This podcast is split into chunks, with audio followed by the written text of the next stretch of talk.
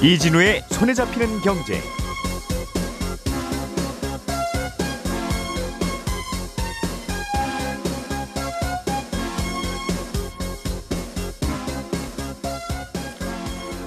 안녕하십니까 이진우입니다. 우리나라에서 기르고 있는 한우의 숫자가 역대 최고치를 경신할 것 같습니다. 한우 숫자가 늘어나는 거야 뭐 자연스러울 수도 있겠습니다만 속도가 좀 빠른 모양입니다. 이렇게 한우 숫자가 갑자기 늘면 한우 가격이 크게 떨어질 거라는 예상도 함께 나오는데요. 쌀값이나 계란값이 떨어질 때는 또는 오를 때는 정부가 개입을 하는데 혹시 한우 가격에도 정부가 개입을 하고 있는 건지 할 계획은 있는 건지 잠시 후에 살펴보겠습니다. 온라인 법률 플랫폼 로톡과 대한변호사협회가 꽤 오랫동안 다투고 있는데 공정거래위원회가 대한변협에 대해 제재를 하기로 했습니다. 로톡에서 변호사들이 광고하는 걸 막았다는 게 잘못이라는 게 공정위의 판단입니다. 구체적으로 어떤 논리인지 이 내용도 한번 살펴보겠습니다. 머지 포인트 사태는 지금 어떻게 진행 중인지 그리고 정부가 CPTPP라는 협정 가입을 추진한다는 소식도 함께 들었다 보겠습니다. 12월 14일 화요일 손에 잡히는 경제 광고 잠깐 듣고 바로 시작하겠습니다. 우리가 알던 사실 그 너머를 날카롭게 들여다봅니다. 평일 아침 7시 5분 김종배의 시선 집중.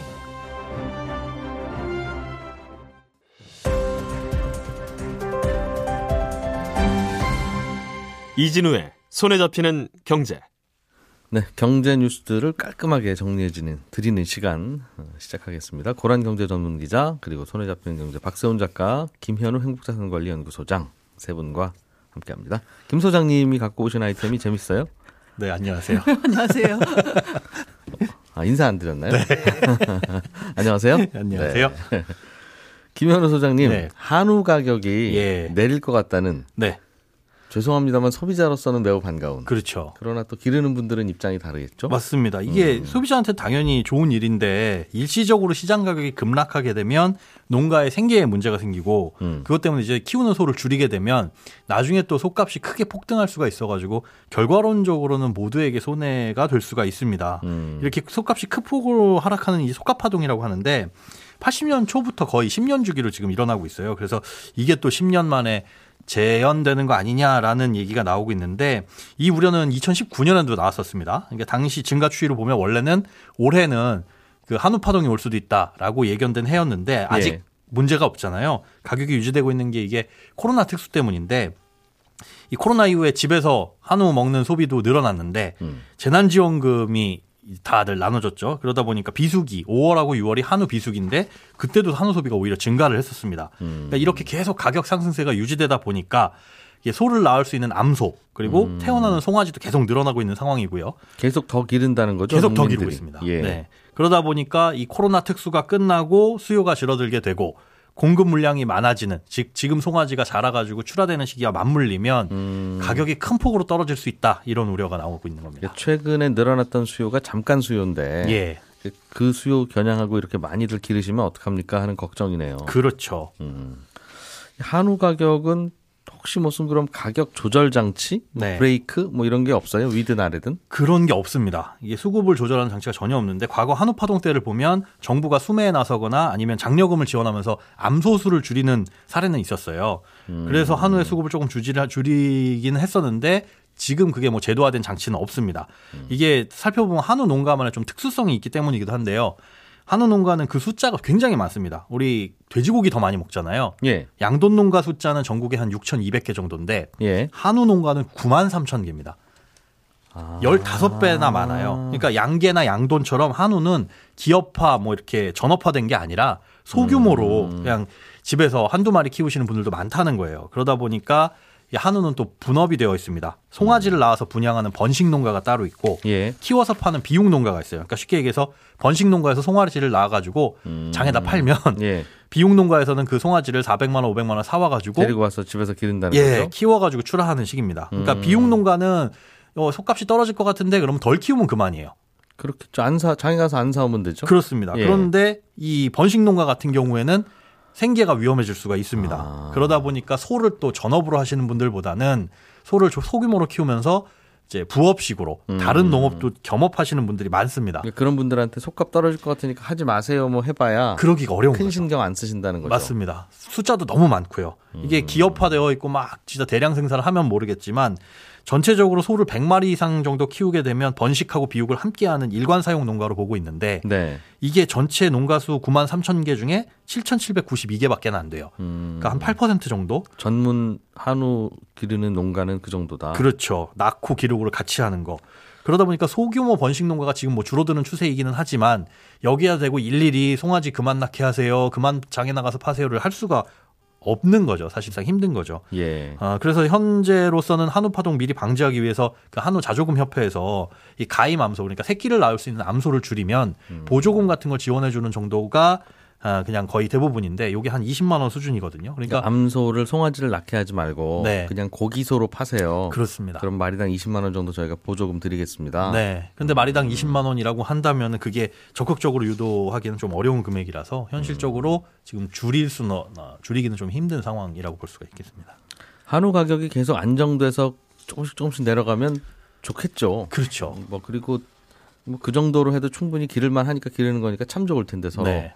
이런 식으로 갑자기 오르면 네. 또 이제 갑자기 내리는 때가 오고 맞습니다. 갑자기 내리면 송아지들 다 이제 뭐 어릴 때 다 도축해 버리고 네. 아니면 실제로 과거 2012년 한우 파동 때는 소를 굶겨 죽인 사례도 있었어요. 그러니까 일부러 굶겨 죽이기보다 사료값이 안 나오니까 사료 먹여서 길러 봐야 사료값을 못 빼니까 오히려 계속 손해니까요. 그렇다고 해서 소를 뭐 올해는 그럼 소값이 싸니까 내년에 도축하자, 내년에 팔자가 안 되는 게 음. 이 농가에서도 당장에 이걸 팔아야 돈이 되기 때문에 예. 여지껏 1년 동안 뭐 30개월 정도는 키- 키워야 되거든요. 뭐 1년 넘게 2년 넘게 키우던 소를 지금 팔지 않으면 당장의 생계에 문제가 생기는 분들도 있으니까 음. 헐값에 팔거나 아니면 유지가 안 되거나 이런 농가들이 계속 발생할 수가 있다는 거죠. 이게 참 사료 가격도 요즘 많이 오르고 있어서 맞습니다. 자칫해서 이게 솟값이 떨어지고 사료 가격 오르는 이른바 이거 뭐 데드 크로스라고 해야 되나요? 네. 골든 크로스라고 해야 되나요?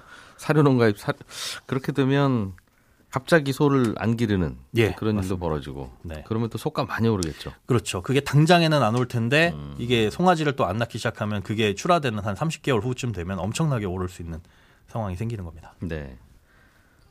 하- 가격이 하락하면 뭔가를 완충해주는 제도는 없습니까? 없습니다. 현재 피해 보전 제도는 없고 축산 관련된 직불 제도가 지금 친환경 안전 축산 직불제라는 것만 시행이 되고 있어요. 이게 뭐냐면 친환경으로 축산물을 하는 경우, 축산업을 하는 경우에 뭐 소득 감소분이나 생산비 같은 게 더 들 수 있잖아요. 이런 것들을 일부 보전해 주는 제도는 있는데 음. 뭐쌀 직불금 뭐 이런 제도처럼 어, 공익 직불제는 지금 도입이 안 되어 있습니다. 예. 그러니까 2014년쯤에 한 FTA 때문에 속값이 크게 하락한 적이 있어요. 이때는 그걸 일부 보전을 해주고 어, 또 폐업을 지원을 해주는 것도 있었지만은 그때도 뭐 마리당 30만 원 수준이었고 음. 이게 정착돼 가지고 어, 지원해주는 제도는 없고 그래서 한우에도 공익직불제를 도입해야 된다는 주장이 계속 있기는 한데 이게 또 다른 축산업하고 형평성 문제도 있고 하다 보니까 예. 계속 논의가 되고 있는 상황입니다.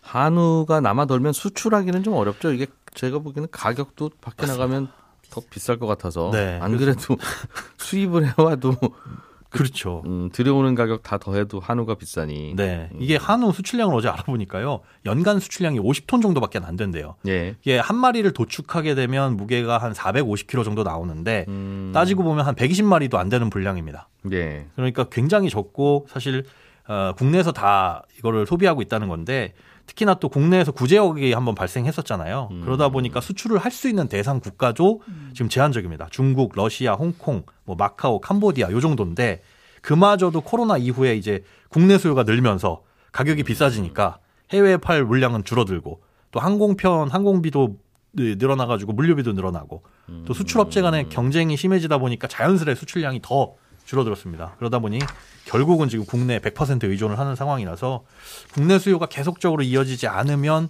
불안하다라는 우려가 계속 나오고 있는 상황인 겁니다. 소도 뭐한 한 회사가 천 마리, 이천만 원씩 키우는 네. 그런 곳이 생기면 그런 기업형 농가가 생기면 거기는 자본금도 많을 테니까 또 가끔 떨어지더라도 완충도 하고 또 그렇죠. 그러면서 또 큰 타격 없이 다시 또 기르고 네. 그런 걸 할 텐데 그러면 소도 좀 싸게 먹을 수 있을 것도 같고 그럴 네. 텐데 좋아하시는 분들은 이 수요도 일정하게 공급도 유지가 될 테니까요. 다만 이제 농민들의 소득은 어떻게 할 거냐 하는 네. 부분 때문에 그러겠죠. 그렇습니다. 소규모에서 그걸 이제 생계로 하시는 분들이 계시니까요. 박 작가님 네. 머지 포인트 사태 네. 한참 우리가 이거 뉴스로도 말씀드리고 구조도 말씀드리고 했었던 기억이 나는데 네. 그러다 또 흐지부지 됐어요. 그렇습니다. 이제 100일 조금 더 지났습니다. 예. 그 그게 이제 머지 포인트라고 하는 걸 여기저기 각, 각 사단 오시면 가서 이제 싸게 구입할 수 있는 할인 포인트가 되니까 네. 너도나도 충전해서 쓰다가 어느 날 갑자기 문제가 생긴 거잖아요. 그렇습니다. 이거는 어떻게 되고 있습니까? 그 이후에? 지난주 금요일에 머지포인트 대표가 구속됐습니다. 사건 수사 중인 경찰하고 검찰이 머지포인트 대표가 전자금융거래법 위반했고 사기 혐의도 있고 업무상 횡령 그리고 배임 혐의가 있다고 봤고 예. 법원에 구속영장을 신청했는데 법원이 받아들인 겁니다. 예. 머지포인트 대표가 도주할 우려가 있기 때문에 구속의 필요가 있다라는 건데 물론 구속이 됐다고 해서 무조건 죄가 있다는 건 아니고 죄가 있는지 없는지는 앞으로 재판 과정에서 밝혀지게 될 텐데 어쨌든 머지포인트 대표는 구속 상태에서 재판을 받게 됐습니다. 이게 사람들이 산 머지 포인트를 제대로 쓸 수 없는 상황이 됐으니까 네, 이걸 좀 돌려주라 환불해 달라. 어, 하는 건데 네, 구조를 뜯어보니 이제 계속 뒷사람이 산 포인트 판 돈으로 네, 계속 이제 회사를 운영하는 그런 그렇, 구조라서 그런 구조였죠. 그래서 앞사람이 산 포인트를 돌려드리기가 쉽지 않습니다. 그렇습니다. 하는 것 같아요.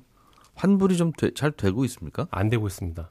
일단은 머지 포인트를 카드 할부로 산 사람들이 있었습니다. 예. 지난 8월에 사태 터지고 나서 일단 카드사에다가 카, 할, 카드 할부 항변권이라는 걸 쓰겠다라고 얘기했는데 카드사들이 안 받아들이니까 금감원에 민원을 넣었거든요. 예. 그래서 할부 항변권이라는 거는 어떤 상품을 할부로 샀는데 어, 상품에 문제가 있다고 생각할 때 할부금을 안 낼 수가 있게 하는 건데 언론에 가장 많이 등장하는 게 그런 겁니다. 예를 들면 헬스장 12개월로 끊었다가 헬스장이 문을 닫았을 때 할부금 더 이상 안 나가게 해달라는 거 요건데 이 할부 항변권을 금감원에서 받아들이기로 했고 금감원이 카드사에 권고를 했습니다. 예. 이건 받아들여 줘라. 근데 이건 강제 사항은 아닌데 어쨌든 카드사들도 받아들이기로 했습니다. 일단 헬스장 12개월 끊었다가 헬스장이 문 닫으면 네. 12개월치는 물론 우리는 할부로 결제하지만 카드사는 12개월치를 다 헬스장 준 거 아니겠어요? 그렇죠. 그 상태에서 문 닫으면 우리는 더 이상 할부금 안 내겠다고 하면 네. 카드사들이 물어줘야 되는 거죠. 그렇습니다. 그래서 사실 요새 카드사들이 이거 잘 안 해주고 있긴 하거든요. 예. 아무튼 금감원에 민원 낸 사람들이 한 500명 조금 넘는데 이미 결제된 건 어쩔 수 없고 이제 할부로 끊어서 남아 있는 결제 대금은 이분들은 안 내도 되는 겁니다. 그 금액이 대략 한 2억 3천만 원 정도 되는데 지난주부터 이제 몇몇 카드사들이 안내 문자 보내고 있고요. 나머지 카드사들도 이번 주 내에 아마 안내 문자 발송할 겁니다. 다만 이 항변권이라는 건요. 20만 원 이상 3개월 이상 할부를 한 사람들만 적용이 가능한 거라서 머지 포인트를 일시불로 결제했거나 2개월 할부로 산 사람들은 이게 해당이 안 됩니다. 대체로는 일시불로 결제해서 충전하신 분들이 대부분일 텐데 그렇죠.